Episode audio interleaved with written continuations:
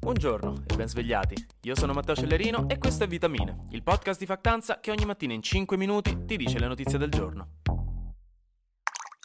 Stanno votando, hanno votato, stanno contando i voti. Siamo nel pieno delle elezioni di metà mandato negli Stati Uniti e infatti su tutti i giornali online potete trovare le varie sezioni di recap proprio per le midterms. Sono ore di fermento negli Stati Uniti ovviamente perché si fanno tante speculazioni, qualcuno già festeggia la vittoria perché in alcuni stati già si sanno i risultati, ma non in tutti perché bisognerà aspettare per avere i risultati finali qualche giorno. E questo è vitale soprattutto per il Senato perché come da pronostico e come vi avevo già detto è evidente che la corsa per il Senato si conterà veramente su uno o due seggi. E ora che sto guardando questa mattina le proiezioni dei giornali, tra cui il New York Times, dicono che i democratici e i repubblicani stanno pari, intorno ai 46 seggi a testa, seggio più o seggio meno. Quindi la situazione sarà più tesa di quando inviate quel messaggio rischioso alla vostra crush e buttate il cellulare nell'oceano mentre aspettate una risposta, aspettando di sapere se avete appena fatto un errore madornale a mettere quell'emoji finale del pinguino nel messaggio oppure no, perché a qualcuno piace, ad altri no e magari invece ora sembrate dei deficienti, chi lo sa, è presto per sapere. Nello specifico, tra le corse più importanti ci saranno quelle di Pennsylvania, Arizona e Wisconsin, che sono stati sempre abbastanza in bilico e che saranno molto importanti per l'ago della bilancia finale,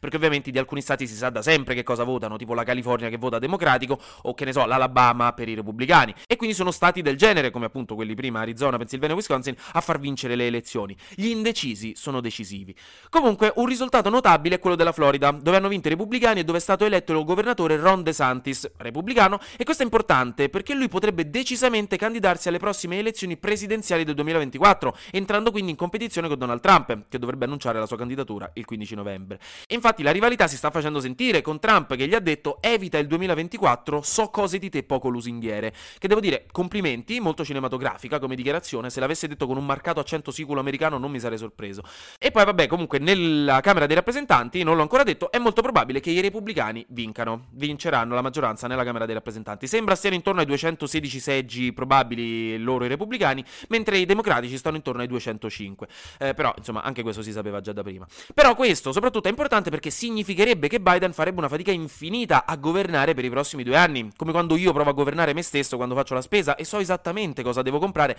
ma la maggioranza della Camera dei Rappresentanti nella mia testa in maniera sorprendentemente convincente mi ricorda quanto mi sto stressando sto periodo, me lo merito davvero di ordinare McDonald's per 2 sere di fila, quindi tanto vale prendere anche i mini panettoni della UNES, sono così buoni e costano così poco. Per citare Kelly di The Office, sono molto difficile da gestire. Stessa cosa, con ogni probabilità, sarà il Congresso americano da settimana prossima, insomma mini panettoni della UNES per tutti.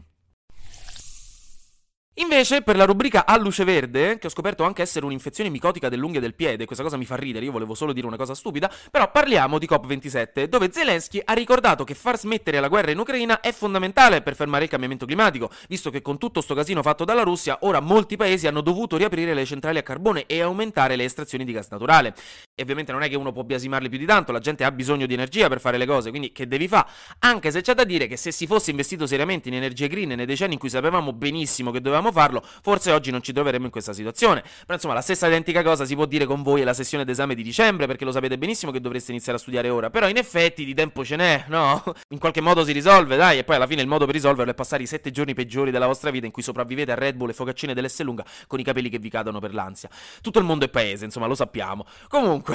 a marzo poi l'ONU aveva creato un gruppo di lavoro fatto apposta per tenere sul pezzo i paesi del mondo e le loro promesse lavate di verde, insomma per tenere sul pezzo a questa COP27, perché si sa, insomma, che fare promesse è facile. Bene, questo gruppo ha ricordato che bisogna promettere entro il 2030 dei tagli massicci e diretti alle emissioni e non dire che si faranno entro il 2050 come molti stati notoriamente fanno. E insomma, che non si possono semplicemente usare le compensazioni di CO2 per provare a risolvere il cambiamento climatico, e le compensazioni di CO2 significa fondamentalmente che gli stati pagano per continuare a emettere la CO2, insomma, come fanno un po' tutti. Però infine una proposta interessante invece l'ha fatta Tuvalu, che è una nazione insulare del Pacifico, che ha chiesto di fare a questa COP un trattato di non proliferazione dei combustibili fossili, che è un'idea interessante perché riprende lo schema del Trattato di Non Proliferazione delle Armi Nucleari, che abbiamo già dal 1968, diciamo, no, in questo modo equiparando le due cose, il nucleare e i combustibili fossili, come mortali per il pianeta, cosa che effettivamente sono. Questo trattato dovrebbe stabilire che le nazioni smettano di costruire nuovi progetti per estrarre altro petrolio o gas naturale, per concentrarsi unicamente sulle rinnovabili, perché finché i vari stati del mondo continueranno a trivellare, il cambiamento drastico che serve al nostro pianeta non avverrà mai abbastanza in fretta. Però dai, basta stress, andiamo di